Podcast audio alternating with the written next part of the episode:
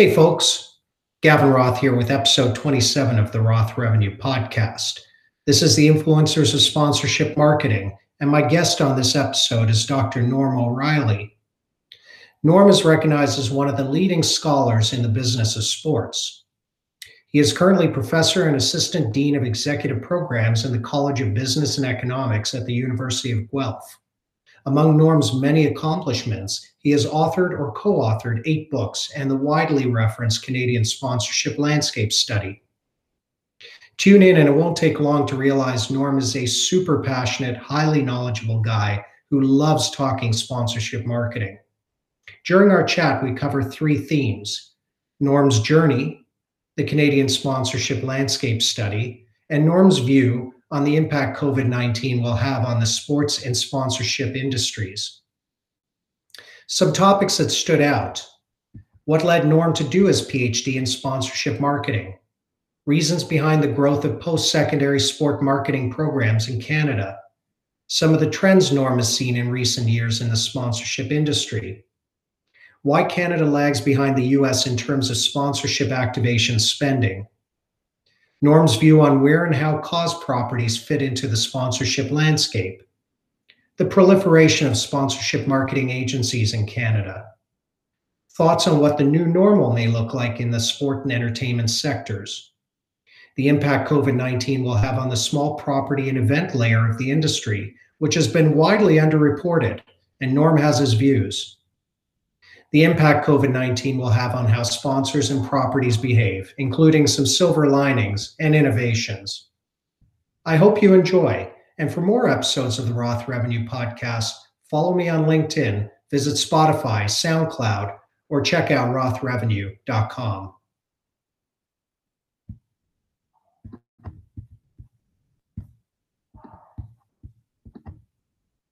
All right, let's roll. Okay, so um, uh, so thrilled to be joined by Norm O'Reilly, Doctor Norm O'Reilly. Um, it's very intimidating. Uh, I'm not normally, you know, the the uh, second smartest person in the room, but today I am. I'm always I'm always the second um, smartest person in the room. I don't think yeah. so, but yeah. Yeah, yeah, yeah. So uh, so Norm, thanks so much for taking the time. Uh, you know, this this podcast, uh, the theme of it is influencers of sponsorship marketing, and it's hard to envision somebody who's who fits that description better. So I appreciate you taking the time. And and first things first, uh, we're living in this crazy new uh, reality. How are you doing? Uh, there's this perception that I think work from home means we've got extra time. You've got what four kids? Yes, um, yes. How many? Yeah, and and and I know that uh, I, I suspect that doesn't apply to you. You've been you, you're a pretty busy dude. So how are you doing? Yeah, I think yeah, exact. Thank you, Gavin, for having me, and I'm thrilled to be here. And you know, we've known each other for a very long time, and and excited to have this uh, next hour. Yeah, it's been. Uh, I'd say it's been like for most people, it's been more mentally challenging than anything, just to balance everything, homeschool with the kids, trying to stay fit, um, dealing with the cancellations of all these kind of cool work family trips you kind of had planned talks and stuff so it's yeah it's been i'd say it's been tougher than i kind of thought it would be and uh uh-huh. and and the fact that the end is this uncertain number i think is something we all have to be That's wary it. about with our yeah, mental no. health and so i think even even people like you or i that you know life continues on and and you've got careers that you feel comfortable and pretty safe in uh, it still can be. You still got to work, look out for for your your own well being. I think in a more, you know, more, I don't know, direct way than you would normally. Yes, so that's all. No, I, fair. It's it's it's it's it's the full self, right? The whole yeah. self. I think gets is the term I've I've heard. Right, your physical being, your mental being. Uh, you know your your how you support those around you how they need to support you there's so many this is unprecedented and it's changed all of those dynamics. So I, I hear you loud and clear. Um, so three three themes I want to cover off. I mean, Jesus, we've talked offline. We could we could go on for a long time, but uh, I that was one of the things when I got into doing the podcast. Um, um, what intimidated me about podcasts is I look at some of them that are interesting, and then you it's two hours, it's an hour and a half, and I'm like, oh, you know, and but there are people who dive into that, maybe now more than ever. But right. I, I, I like to try and keep it fairly condensed. But uh, that's going to be a challenge here for the good for a good reason with you. There's so many ways we can go. So I want to cover um, some of your journey career wise because it's fascinating, and we'll we'll hit on kind of where we where we uh, intersected. Um, uh, I want to talk about the Canadian sponsorship landscape study, which you are co-author of, and and um, you know how many editions now? 13 14 yeah we're in 14 right now so yes. 14 so amazing. So we'll talk about that. And that really is i think what makes this most relevant for the for the theme of this podcast. And then we'd be remiss if we didn't talk about sponsorship and sports marketing in the covid-19 world. So we'll hit on that okay? Yes sounds cool. great. So all right. So, um, in terms of uh, the journey, uh, for those who don't know Norm, um, really, there are very few people more connected and respected in the Canadian sponsorship and sports marketing industry. So I'm going to read a little bit from your bio. You might want to go take the kids for a walk or something and come back because uh, you know this will be this will be a little bit. But I, as I told you, I'm going to hit uh, take some of the highlights. I could go could go longer. Um, so Dr. Norm O'Reilly, recognized as one of the leading scholars in the business of sports currently professor and assistant dean of executive programs in the College of Business and Economics at the University of Guelph. Um, Dr. O'Reilly is also the founding director of the In- International Institute for Sport Business and Leadership at Guelph, which is a think tank devoted to improving the sport business globally. He was previously the Richard P. and Joan S. Fox Professor of Business and Chair of the Department of Sport Administration at Ohio University's uh, College of Business. Norm has authored or co authored eight books. I'm still working on my first. 14 case studies in the Harvard slash Stanford series and more than 100 peer reviewed journal articles. His books include the 2016 release Sports Business Management Decision Making Around the Globe with George Foster and Tony Davila and the 2015 book, Global Sport Marketing Sponsorship, Ambush Marketing, in the Olympic Games, which is very interesting to me, with Richard Pound, Rick Burton, uh, Benoit Séguin, and Michelle Brunette. Dr. O'Reilly is the lead researcher on the Canadian Sponsorship Landscape Study, a highlight of the annual Canadian Sponsorship Forum since 2007, currently in its well, as we were saying, it's it says 12th here, but 14 okay. edition. So, so uh, let me. okay. uh, so the second half now of your bio. Just kidding. Um, so this is like asking you to pick your favorite child, but is there an achievement uh, or two in there that you're particularly proud of? Yeah, I mean, there's a number of things. I think obviously people recognize as an academic, um, you you you have that kind of pathway of publishing and teaching and collecting degrees and all that kind of stuff, which is very important in the kind of the formal setting. I think what I'm most proud of is the things that have kept me engaged in the real world. So you mentioned the the Canadian sponsorship landscape study. I mean, yeah, that's an older bio from the Guelph website, but it's with the mm. now sponsorship X. So, but each year it gets presented at least five times, done in English and French. We use it all over the place. Uh, gets a huge number of industry downloads, so over a thousand ish every year. And compared to like Justin Timberlake, that's pretty sure. modest. But someone someone who goes and wants to to download a you know a 30 wait did my wife get to you and mention to, to throw in a jt reference that, that's her that's her boyfriend by the way so she'll listen to this episode good choice good choice yeah. but the yeah. th- like a 30 megabyte 100 page file about sponsorship statistics that, that we consider that kind of a home run and it's a budget mm. list many many partners involved with it are really good uh, the second thing I think that that that's not in the bio there is I've been involved as a consultant, as you know, for a long time. I work with the T1 agency, and so I, as a lot mm-hmm. of professors, I, I'm very proud of the fact. So that's landscape study and a bunch of other things that I that I, I believe I'm still relevant, and I stay very involved with industry, and that's led to me to a whole bunch of number of projects. So that part of my life and business professors are encouraged to do these kind of things and i think it brings more back to the classroom you bring more to your students and so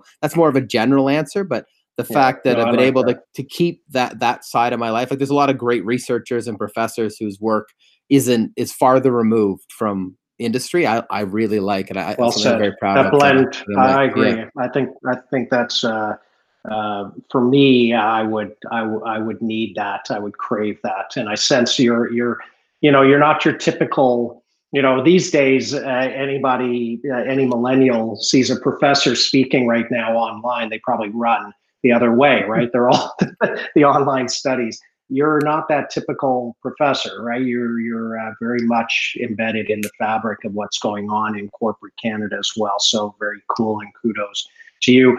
What you know we we i think it was back so i was at the cfl heading up partnerships uh, 2004 to 2008, and it, and it was around to late 04 or maybe early 05, ahead of the 2005 Grey Cup in Vancouver, that we got connected because you were looking to do a research initiative, part of your PhD, uh, if I'm not right. mistaken. That's correct. Time. Yeah, and and you you wanted to do it in relation to a real world um, sports event and, and institution, and you picked the Grey Cup and the CFL and that's how we facilitated access and all that and that was the first time now 15 years later here we are talk talk a little bit about back then and, and maybe in the context of what motivated you to want to study sports and sponsorship marketing Yes, I mean, first of all, yeah, th- and I remember for the record that paper we collected data at the Grey Cup, as you you facilitated. It's been published. It's been highly used by students and sponsorship evaluation. So it led me down that that track. It's interesting. So if we go back on a career perspective, so I was an athlete first, and very much chose the university I went to at Waterloo for the opportunity to compete and da da da. And my kind of my studies were secondary. And along the way, in a co-op term, I work with Triathlon Canada. I kind of discovered the business of sports. And so really had no real direction from a career perspective other than that. And that kind of led me into some opportunities. I worked for the Toronto 2008 Olympic bid.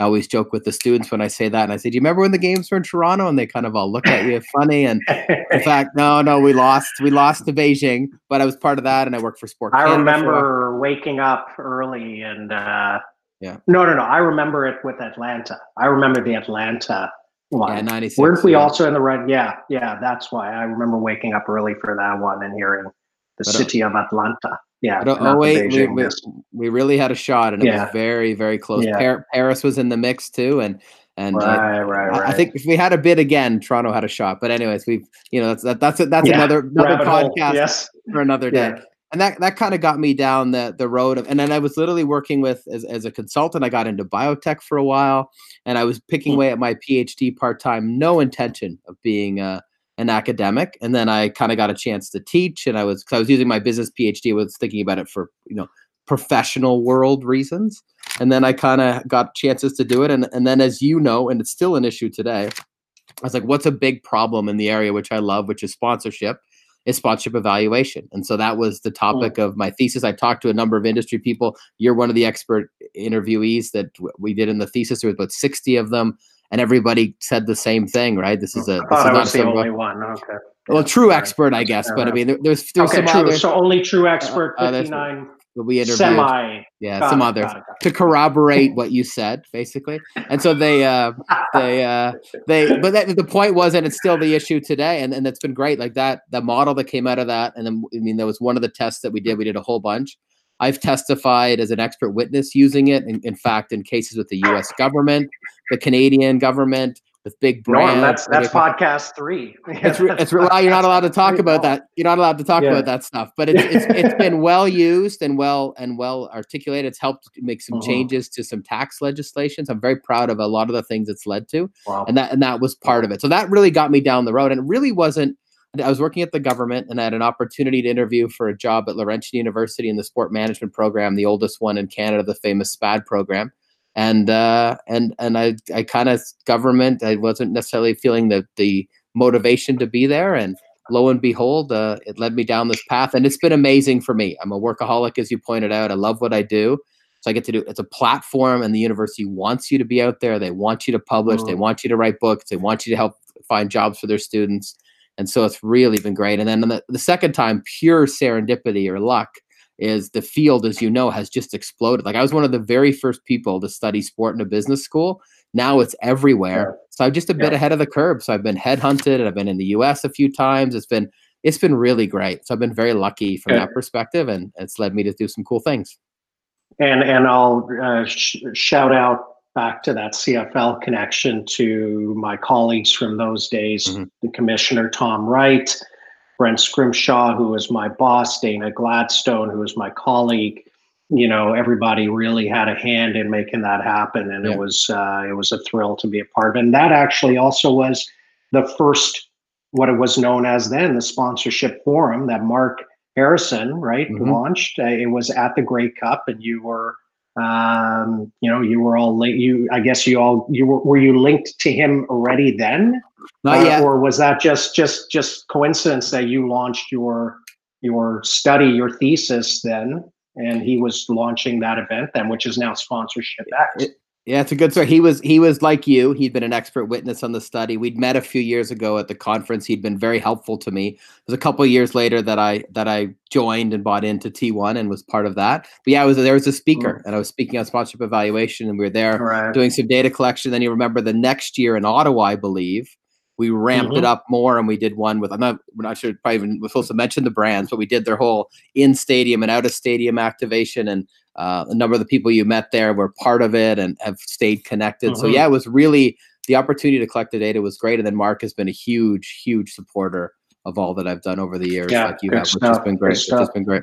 Uh, um, so talk about maybe today. So today you're doing work at Guelph. How long has it been at Guelph now? Two years, almost two years. We've been two back, years. So. so talk about talk about the work there.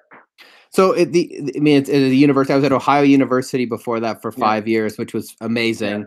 It's the oldest in the world sport management program, the, well respected. The Ohio State. The Ohio University, not the Ohio the State. The Ohio, University. not the Ohio State. The, always like Michigan, Michigan State. It's actually always a challenge when you're from Ohio, but OU is where yes. sport management is king. Ohio State is king and much out. Bobcats, Sport. first Buckeyes, and all that stuff. So yeah, but from Can- most Canadians, just immediately think of Ohio State. But in Ohio, mm. they kind of know the distinction. And so it's like the University of Toronto versus Guelph, for example. People yes. around here know right. what it is, but someone in, doesn't know. But yeah, it's good. We're starting. We got a research center going. There's uh, some new pro- programs going. I would have never imagined when we first met that big business schools in the GTA would even care about sport. Now we, are launching something at Guelph. U of T is going down this path. McMaster's looking at stuff. York's got programs. Brock and Laurentian are very established. Like it's incredible how the field has grown uh, and expanded mm-hmm. and formalized. So we'll get into COVID. Why, but why do you think? Why do you think that is though? Like uh, you know, I've always said the U.S. Uh, sport marketing landscape is so full and robust and yeah. there are schools everywhere and properties the depth of properties. Canada you know sure i've seen this proliferation of properties both professional and amateur and not just in sport but in arts and entertainment and culture. Um, but why are the schools here? Why do you see that growth? What do you attribute that to? Yeah there's two there's two principal market reasons. demand yeah, there's yeah, that's one for sure. Students think it's it's sexy, and the reality yeah. there just aren't as much jobs as you know. So this is always a challenge that's, for us. That's why I question it a bit. Yeah, right? we yeah. question it all the time internally. The universities obviously want more students. You push, it's a competitive environment. U.S. or Canada is exactly the same. Everyone's starting one of these programs because they know students want to do it. Placing them at the end of the day. That's why it's nice to be somewhere like Ohio University, where the master's program is 100% job placement. But most places, it's very, mm. very small that's something that's uh, that bothers me and bothers a lot of the academy. The growth has outstripped the industry, but the industry has grown, and so there's been significant yeah, growth in in as you know agencies. Pay is better in the amateur, the government, the professional world. They're formalizing, not just hiring former players. You've heard all those anecdotes. So there has been significant mm-hmm. growth. And then you think about the growth of things like the adventure racing world and the CrossFit world, and and like a lot of the parts of sport that yeah, used to be extreme, participation yeah. and voluntary are now professional businesses. And you know a lot of these people work for them. So it's it yeah. So there's been this growth. Just the number of students being pumped out has far outpaced uh, the growth of the industry. Whereas you have other industries like if we if we could put another hundred thousand Canadians in computer engineering degrees, Canadian companies could hire them tomorrow, but we don't have them. So it's you get this there's that kind of university, you know, ebb and flow and push and pull and what people yeah. want to do. So, but yeah, those would be the two big drivers that make it really a great time for people like me. Good, good.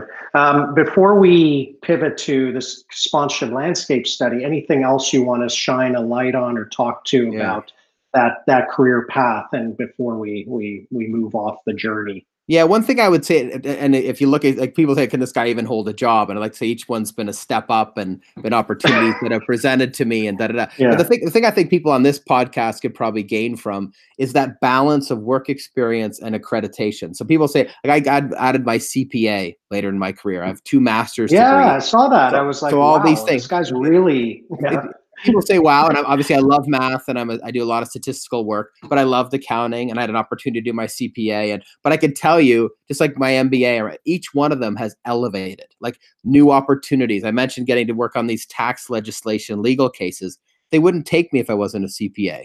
It adds credit right. in sport. Sport, we obviously get criticized all the time, right, for being a, a, secondary field or a fun field or a bunch of where is all of a sudden you add this credibility. So I tell people don't underestimate, especially getting to your 30s, 40s, and 50s. Don't underestimate the value of continual accreditation and formal value along with your work experience. You don't want one to outstretch the other.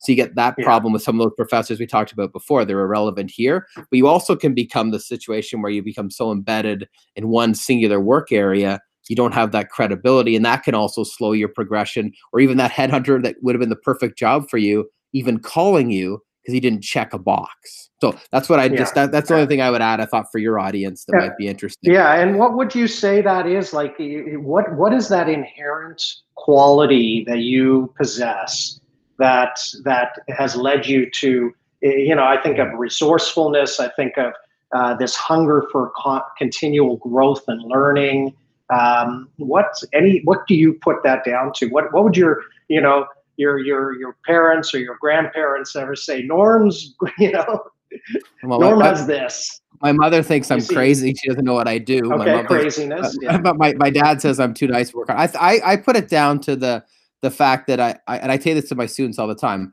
I, am I'm, I'm an athlete and I'm an endurance athlete and I still am and still mm-hmm. try as you know, uh, pretending as I get older. Right. Triathlons, yeah, cross country skiing, marathons. I, I Nordic skied awesome. and we won OUA to Waterloo, things like that. But I, I, put the same lens on my career. You're starting. You're starting to piss me off, by the way. So, yeah. but anyway, carry on. Yeah, yeah. But I put that same lens on. I kind of say to somebody like, "Hey, if you're gonna go, if you got a, you know, the championship football game on the weekend, you don't lose your you learn your plays the night before and you don't add your you know whatever the proper equipment the day before and you don't do the cheapest yeah. you know you don't you don't you don't stay up all night and, and, get dehydrated the night before it's the same thing with your career and with your learning and with your academics and so you try to take that kind of approach and that leads you to this a bit of probably as you're pointing out, mm-hmm. overzealousness and and all this kind of stuff. But I think it's it's led to a lot of neat things. And then I just uh, the other thing I think I would no say question. is I love what I do, like you do. Like I love what I do. So we get to w- yeah. work in things that are sport. We make both of us we make a lot less money mm-hmm. than we could be if we worked in finance mm-hmm. or other areas. But wow, is it uh is it is it a real privilege to work in what you love? And, well uh, and I think those are the two things. But I, I you probably have to ask my mom or my dad to get a true answer. or uh, there's someone who knows me well. But uh, yeah, yeah, bring them in. No, just kidding. Um, so we're not allowed to see them. Um, so let's pivot to the the CSLS. Um, I guess the first thing I'll I'll ask is, you know, what are the trends that you're noticing? Let's take more of a current and futuristic view of it than than necessarily a, a historic view. What are the what are the key trends that you're noticing as you study and maybe maybe for the audience explain uh, a, a, little bit more about first what what is and what you do study through the, the landscape study. Yeah, so, landscape yeah, and you, you know it well, and I mean, and it's and you've you've filled it out a number of yeah, times over the years. Yeah, it's very yeah. much it's very much something that was done, as you mentioned. Mark Harrison and the conference had the idea. Benoit and I went off, and universities built this up. IMI's been a partner. The Sport Marketing Council of Canada has been a partner. You've much people have helped sponsorship report over the years. People send it out from a variety of agencies. It's been really an industry based thing it's it's it's all the results are available for anyone that wants to. English and french on sponsorshiplandscape.ca or commanditetude.ca you can go get the so it's very much for the industry. And it really came from the idea that ieg did this for the us and people got sick people like you of not having canadian yeah. data. It's been very successful. Yeah. each year we kind of do it we rely on people to to do it. It's done under u- the auspices of the university so nothing is shared. No one ever sees it we never would say scotiabank spends this it's all summary data. So people seem and still have seemed very well, well interested in sharing. So we get great data. Yeah, I won't get into the historical stuff because there's lots of interesting there. People go to the website or they they may know it. what so w- right now we're collecting the 20 the 14th annual so it's based on the 2019 year so the, the Mhm. disappointing thing for covid is we're not going to have and probably it's not a bad thing because hopefully it will be wrapped up before the 2020 year we, we'll still be a year away from really digging into and, and this will be the same in any case Sure. what's happening with covid but what's what 2018 so the 2019 study which would just kind of came out based on 2018 financials was an exceptional year. And so we'd seen ups and downs, as you know, and flatness and decreases. It was the best results we'd ever seen for Canadian sponsorship, largely driven by professional sport, who are obviously getting hit really hard right now. Yeah. But we hit Yeah, three yeah. three three billion dollars in total spend for the first time in Canada between rights fees and activations by That's the brands. just not just sports though. That that's That's everybody. industry, right? With, yeah. with, with pro sport being driven over- by yeah. pro sport over half and we've seen that Oh, you've wow. seen that chart we kind of have but sport pro sport we used to we used to be really hard on them and rightly so was just rink boards and you know this better than i do rink boards and basic traditional packages they really got their act together about 2014 winter classics more digital content you think about what the cfl did with like wendy's activations and nissan like really cool things and that really took off Mhm. and then we saw another bump in pro sport in 2018 and that's pulling sure the pie is growing but more of the pie is moving from amateur sport moving back from festivals and pro sport is really doing well so that was a big big theme in 2018 and i think it was the same case in 2019 that we'll see when we measure where we're measuring that right now and up probably until march the 15th when the world kind of fell Yeah. apart uh, and then we'll pro sports obviously taking as, as big a hit as anyone right now so it was a big Sure. shift the other thing that I think is really important and really exciting for somebody like me is, and you know, we're very critical. So I like to think in some part, the sharing of this study at all the conferences and da da da helped. We're getting way smarter. So, like other parts of the Mhm. marketing industry, advertising, publicity, etc., sponsorship is finally there. So we're being much smarter with activation dollars, evaluation dollars, the sales side where you are in servicing. All those metrics for the first time started to come up. We're nowhere near the US, and you made this point earlier in terms of activation spend and how we do stuff, but getting to much better levels, expertise and agency side, uh, properties understanding they need to provide platforms for their sponsors to activate and evaluate, and them even investing in activation themselves to help their partners, and then brands, you know, activating much better, seeking services, the ROI back on all of those metrics. We ask a whole bunch of questions really really positive improvement so and i would say that we're going to find that same kind of growth in the one we're kind of wrapping up we're connect collecting Oh. for now and then into obviously what the part of, of 2020 so those would be some of the kind of high Yeah. level trends the other thing i would add just so people know that, that don't know the study Mhm. is we have over 4000 so it's not perfect data we rely on people to contribute to it it's a bit of snowball sampling but now after 13 years and more than 4000 canadian organizations responding there's Hmm. some plus and minus in the data but you can be really confident in the trends Sure. and the relativity of it yes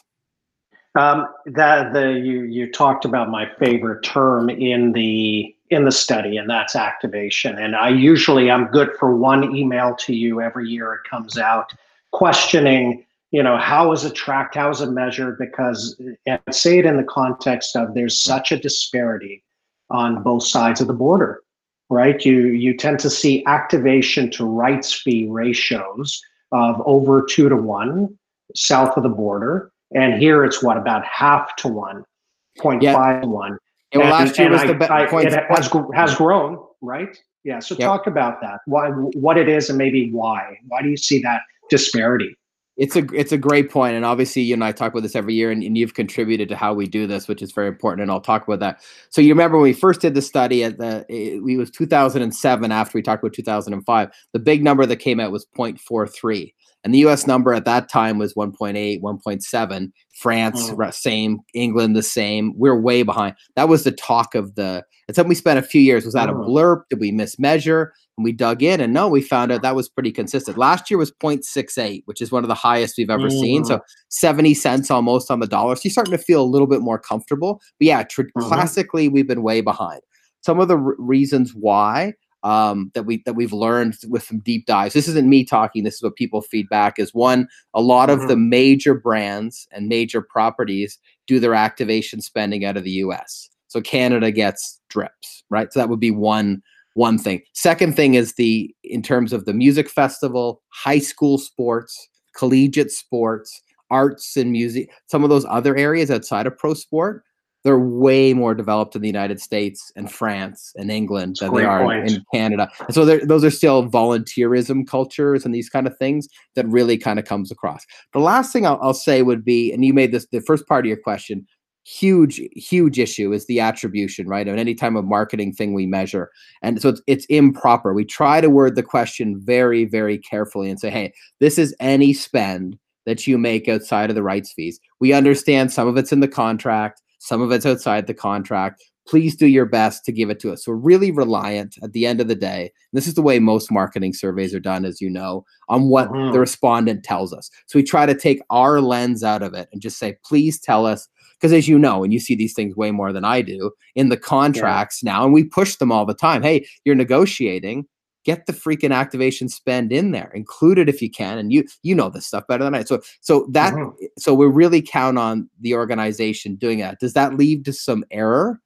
Possibly. Maybe we're measuring a little bit lower than we would but they'd have the same issue with the studies in the other countries. And then there'd be some the other way where activation's not included and it's missed or whatever. So over the big yeah. sample we can be pretty confident in those numbers. And you could say yeah we're a half to 40% of what's being spent in the US and we continue to push as people like you do and it's it's continuing to grow now the last thing i would say if we probably if we subsampled if we ever could do this on activations if we took toronto montreal and vancouver where the reality of those three cities is much more like the US from a marketing perspective, right, I think we'd see right. much higher numbers. We have a very rural country. And so a lot of the stuff that happens, as you know, is done in ways where the activation is just not expensive or it's just not mm-hmm. even needed in some places if you're doing the Scotties and Moose Jaw, for example. Whereas the US has got a much more urban, a much higher dense population. So that could be part of it as well. That's a great point, and I've I've theorized that some of the disparity might be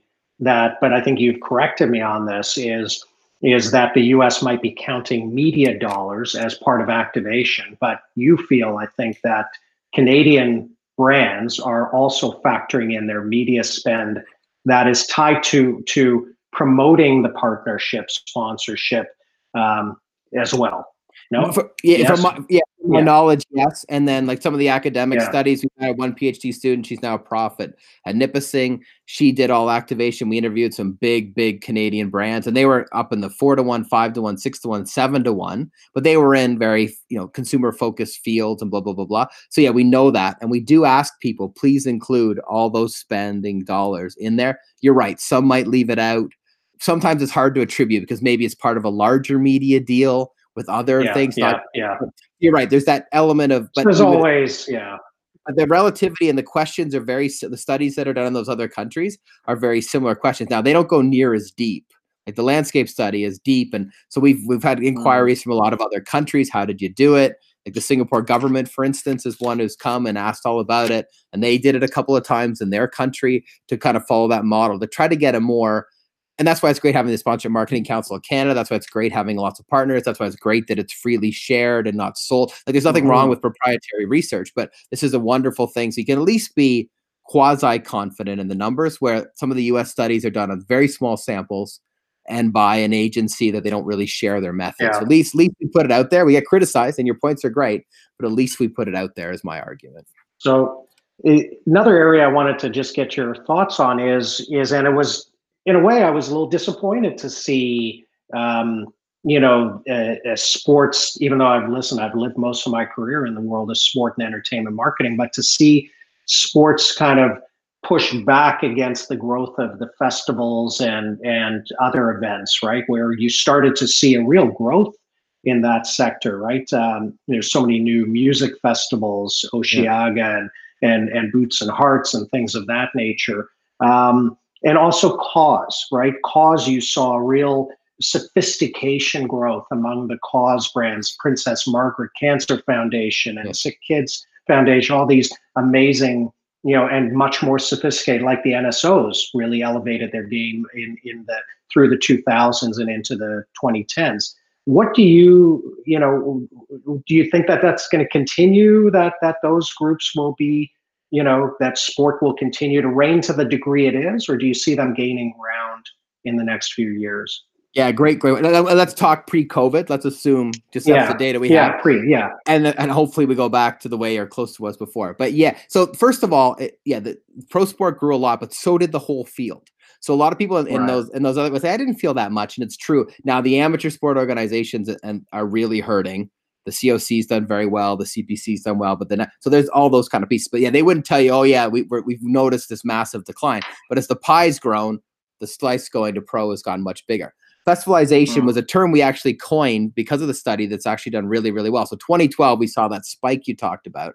It stayed mm-hmm. very consistent. So about 20 to 25% of the dollars are staying with festivals. Now, obviously, this year is going to be a disaster, but staying with festivals, activation, and rights fees. So that's a very um, positive thing uh, to see. The other thing on causes, and this is you make a great point, and as you know, we've investigated this over the year. It was big, and then it kind of dropped off. And we did a deep dive again last year. And if people go on and grab this study, there's a set of decks where we ask people really about the causes, and it's amazing information. I'll kind of highlight it quickly. But the first thing is cause has really gone from being a category to being a necessary inclusion. So people no longer yes. click, yeah, I, as you know, click on cause or I am a cause property. No, no, no it's you're expected to be or bring one in. So even if you're the Toronto Maple Leafs, a for-profit, you know, professional sport, make money entity, they're expected to give back and be engaged with some of the charities you mentioned and do positive things and get out in the community. So they want to see that. What's really and it's really neat about the results of the studies, we got into like how and why, and it kind of got into four different booths, right? So there are some sponsors that say, we don't care. We want ROI on our products. There's some that say the cause is vitally important and we want to see it there. Most say it depends. Like they want to look at who you are and is, is it make sense for us? So if we're going to give up ROI, does it give back? And some say it's all about the fit with them. So they're seeking out properties. So if you thought about sick kids, which you mentioned, if a brand is looking to mm-hmm. associate with a sick kids property, that may not be sponsored, but whatever, that kind of is an example, they would look for does that fit with my my target markets? Does that fit with my brand image? Does that fit with my sales plan?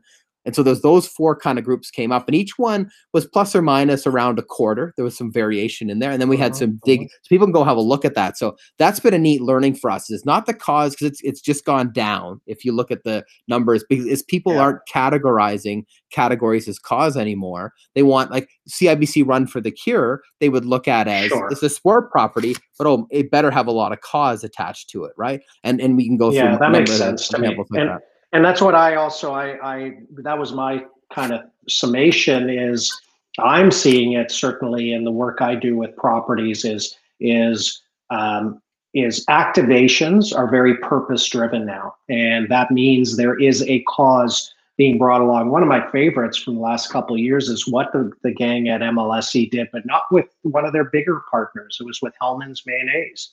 And I, have been part of the judging for the sponsorship marketing awards for the last few years, and and that one we gave a best uh, in category to a couple years ago because uh, it it just really was cool how they took um, uh, all the wasted food at these stadiums and arenas and repurposed it and gave it to those who need it most, right? Because there's such waste if you think about the suites and you think yeah. about the preparation for the concessions that don't get used. And um, so, so you're right. Like causes are popping up. I think in activations in in the arts, in sports, in culture, and everything. So I was hoping it was just getting pulled along, and they are not suffering. Yeah. Uh, and maybe it's just being cast in a different light in the study that you do, but the overall pie is, you know, they're they're, they're not suffering the way it might come off. So that's exactly yeah. it. And, and the deep dive, as I mentioned, if people want, we, we went really deep, got great comments from people, asked specific questions. We do one of those every year. We've done cause a couple times, but last year, so it's on the people want to look at it. There's really informative stuff, and you're bang on that it's it's actually enhanced yeah. and its importance just reflected differently. Yeah. So uh, one more question on, but actually, I, am now going to make a. I just lied. I'm going to two more questions because I was going to go one more place, but I'm thinking there's three sectors you um, you get input from: uh, brands slash sponsors, uh, properties, and agencies.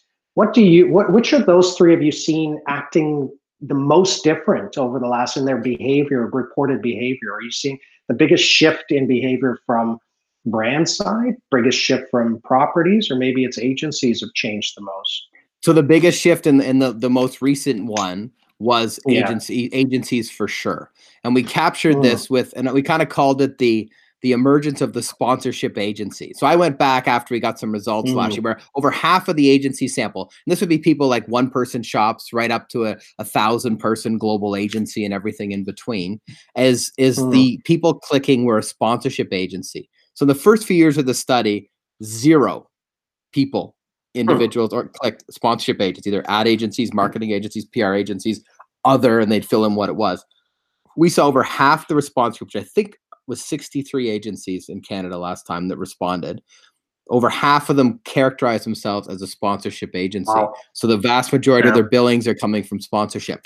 And then we've seen a real rise in the proportions of their sponsorship that are billings, how they're being used, the engage and the sophistication. So all those numbers we talked about earlier, evaluation, servicing, activation numbers and, and questions, we got a whole battery in all of them, all improve significantly when an agency is mm. involved for a brand or a property partner. So that was by far the biggest kind of kind of shift within each category.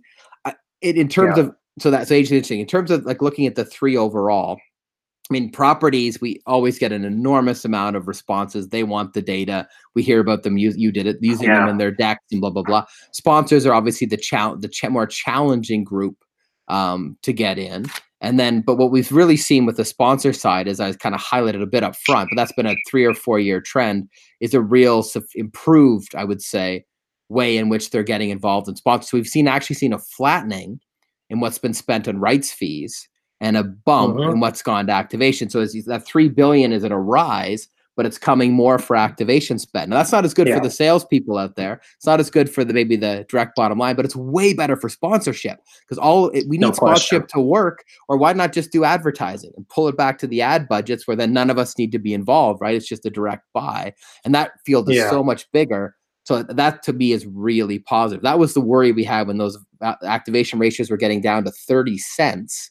Was like, oh my God, the sure. brands are the, the CFOs are just going to say, get out of this let's just buy some time or lower our price, right? Like so. This is and this, and, this and I would argue, and I would argue eh, all day to every property side seller that I talk to and work with, and I do training for them. That actually is good for them, and I and the reason I think it's good for them is if you want to live in rich one year rolling deals, go for it, right? The, if you want long term partnerships that renew and the partner is happy you want activation to be growing because that's the only way that the client, the partner is going to see value. If it's a rights fee heavy deal, good luck come renewal time because they're going to have a very hard time seeing results. So if you're playing the long game, uh, you should be pleased to see the trends and and ultimately you'll have a more successful career in property side sales. Yeah, yeah, yeah, exactly, yeah. exactly. Um, so future of the study, and and I guess I'm going to cast it in a sense of there's technology and and things like um, you know social media and esports, right? Obviously the the buzz uh, these days, um, you know Twitch. Um, this the future of this of the sponsored landscape study. Um, where do you see it going? Do you see those things obviously becoming a bigger part of the study and the focus? Yeah, yeah. Th- thanks. I mean, hopefully it goes another yeah. 14 years because it's been it's been great. Yeah. And the um and the, the, and the pros and cons, as you know, of having a long-term study. The pros are if you keep asking the same questions, you get unbelievable data. So we're very we've done a couple of culls over the years, and IMI and others have contributed to that, like reviewing some of these questions. But we've tried to stick largely and ask the same thing. So if Gavin Roth filled it mm. out in 2007 at the Canadian Football League, and then 2012 at UFC Canada, and now da, da, da, with X, that each of those is going to be the same question. So we can compare apples to apples. And we have some incredible data. And that's what makes the study so special. But then we want to add in these new things. So esports, we've done a couple of deep dives. We did one a couple of years ago when it first came out, and one this past year. And we're finding, as a lot of people say, there's a lot of chat about it not so much activity in the sponsorship space, and a lot of people really just in a wait and see. So the deep dive we did in that last, there's a couple of questions in the results. It's well over 90%. We're like, yeah, we're not involved. We're watching. Some say it'll never affect yeah. us, but those that are in, they're in right? So there's kind of this small mm-hmm. proportion that have gone really in, and we found done another study we're, we're, doing right now that's finding the same kind of thing, and other research companies have found the same kind of thing. Is it's this really kind of interesting dynamic. So how do we capture that? Well, we we do these deep dives, but then also we add and take out some new questions, and then we can easily add some new categories. So we haven't gotten there yet, but maybe esports becomes a new category in the spend next year. Yeah. Whereas so it's like pro sport, you know, amateur grassroots Olympic sport, esports. And then maybe it's not just festivals. I can see so, that making sense. So especially in, in light of the topic we're going to talk about in this yeah. COVID world, how everything's going virtual and online, exactly. right? It's well exactly. suited. And then we have activation spend, and then we have so, so you really want to keep the the overall piece. If all of a sudden that esports was already considered as a pro sport, for example, sponsorship, you make pro sport look like it's gone down, even though that's not the case. So there's this methodological side as well as the getting the the sensitivity of the current uh, of the day. I mean, gambling sure. is another big one. Fantasy sports. Um, these are all things yes. that are that we want to that we want to measure, and we're doing that in, well, in kind of way. It makes me it makes me think of one of the comments I made uh, recently to some friends is that the the the the the effects of being quarantined or, not quarantined, the social isolation, and and uh, is the tabs on the top of my browser look very different than they did about a month ago. I don't have fantasy sports on there anymore. I have COVID dashboards and yeah. you know and new news channels that I never would have been bothering with, but now uh, all the fun stuff it seems like is gone from the top of my uh, browser bar. You're not, you're not the, you know, you've experienced the same. I think everyone's experiencing that, and, and, and yeah, the news yeah. has made a bit of a renaissance. That's for sure. So yeah. Um, so, so in the time we have left, uh, let's talk COVID. Um, these days, you kind of have to, and maybe I'll I'll ask you two uh, questions. The first one is, you know, from a sport um, and entertainment events perspective, you probably had time to start thinking about what the new normal, not to use an overused term, will look like. You know, you're starting to hear things like no fans um, maybe for the rest of this year or or modified fans and just go with with the the broadcast right?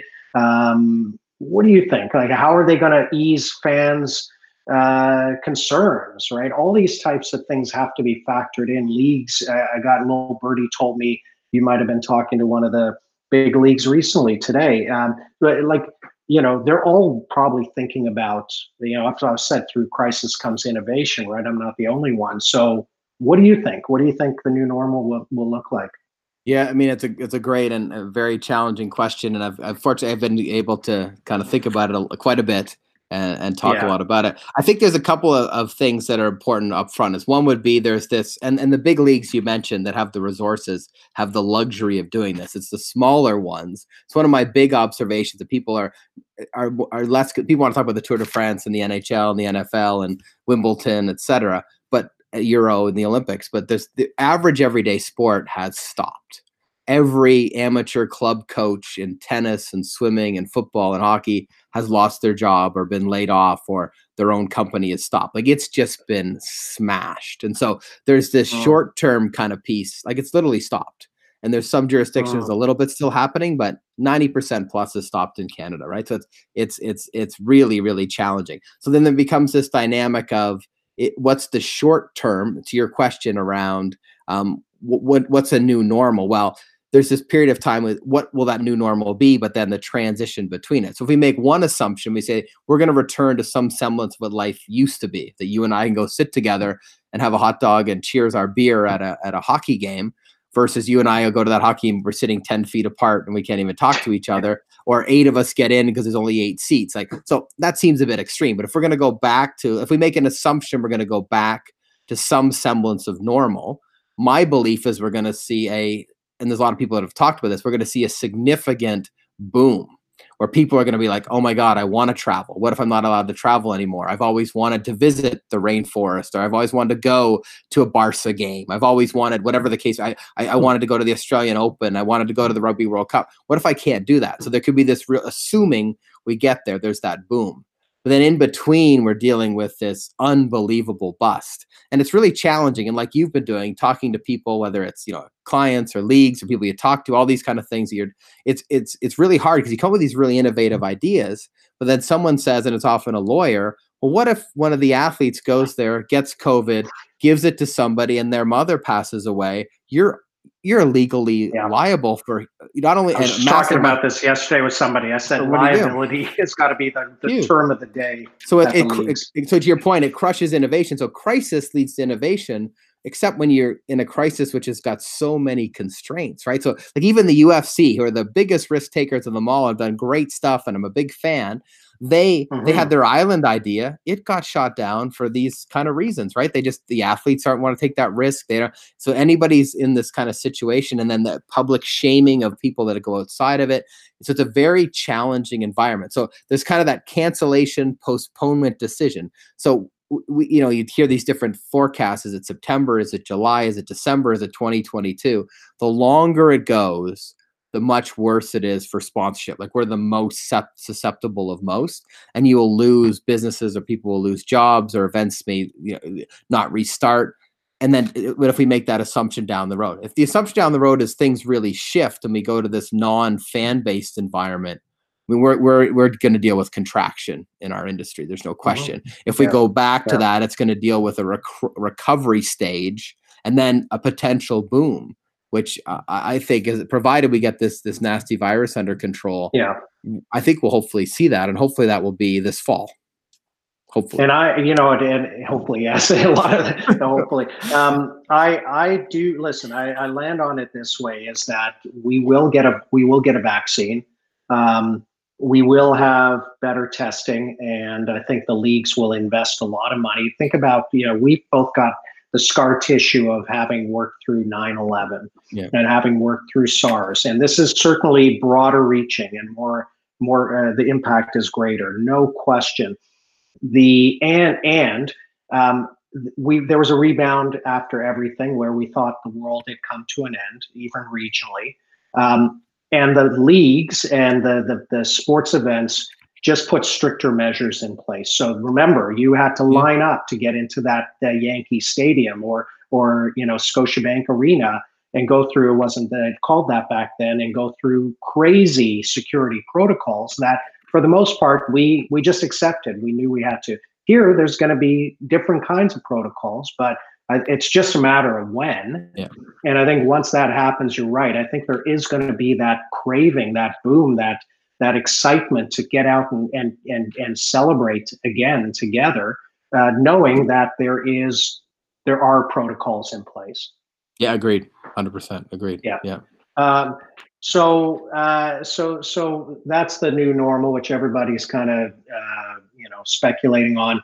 Um, impact it will have on how you think sponsors will behave and properties will behave. There's some of that I think in your answer there, but um, you know, I've got some theories on it too, but I'd like to get your perspective.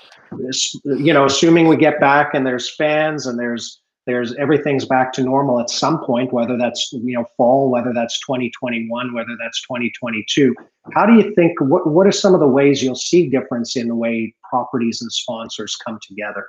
Yeah, and there's, there's clearly a silver lining, if you can call it, in this dark cloud would be the pushing and you know this too of, of, properties especially but also brands to really digitize and think about mm. traditional ways we do things and this can even be down to very i mean universities are a classic example this would include university level sport of organizations that haven't really been under a lot of pressure especially in Canada, to do too much. And you all of a sudden, and you see this at, at Guelph, what the senior administration is looking at is wow, there's some things here that can really be digitized. So there's some navel gazing that's going to go on. And a lot of these properties that really haven't had their have had it easy or some that have had really have kind of had sponsors and haven't really had to think about it all of a sudden like wow we don't have a digital offering we don't have easy activation methods that don't require us to be in the room with the athlete or the musician or the celebrity or at the event or interact directly because we haven't needed to and this is the leagues would be mm. classic examples is and the nba is almost always at the forefront of these things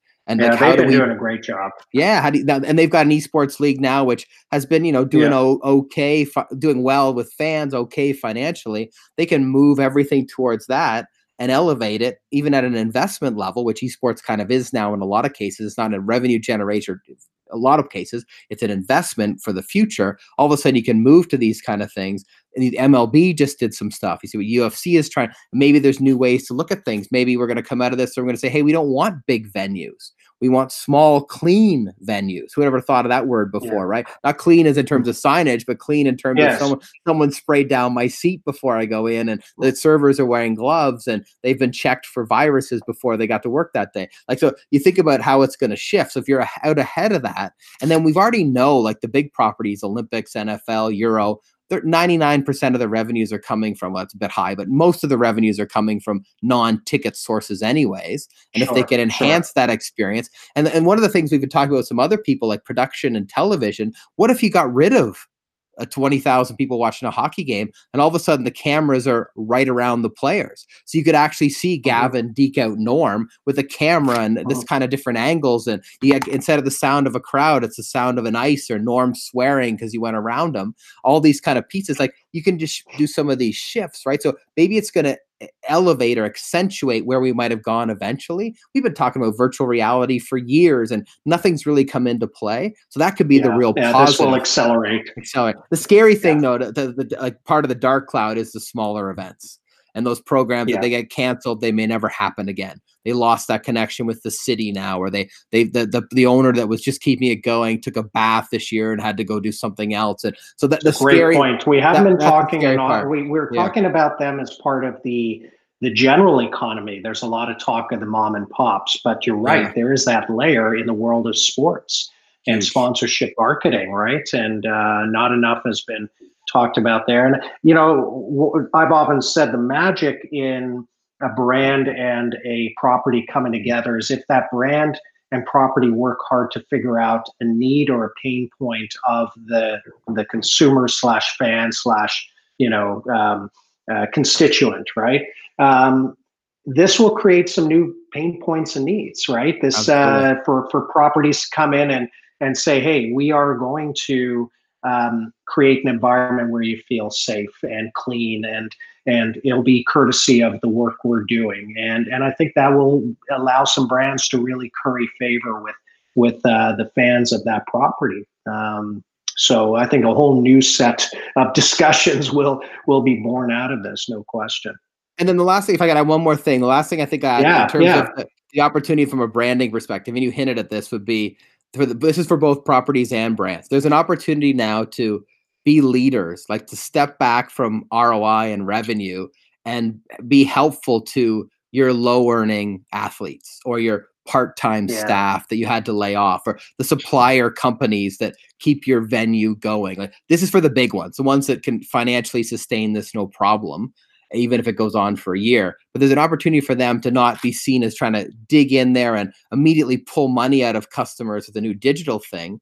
Build that digital thing, get going, yeah, yeah. but also be a corporate citizen. And like the lens is on corporate citizen and corporate responsible marketing and all those things at a much higher level than it's been probably since you said many, many years ago, some of those other crises we've dealt with.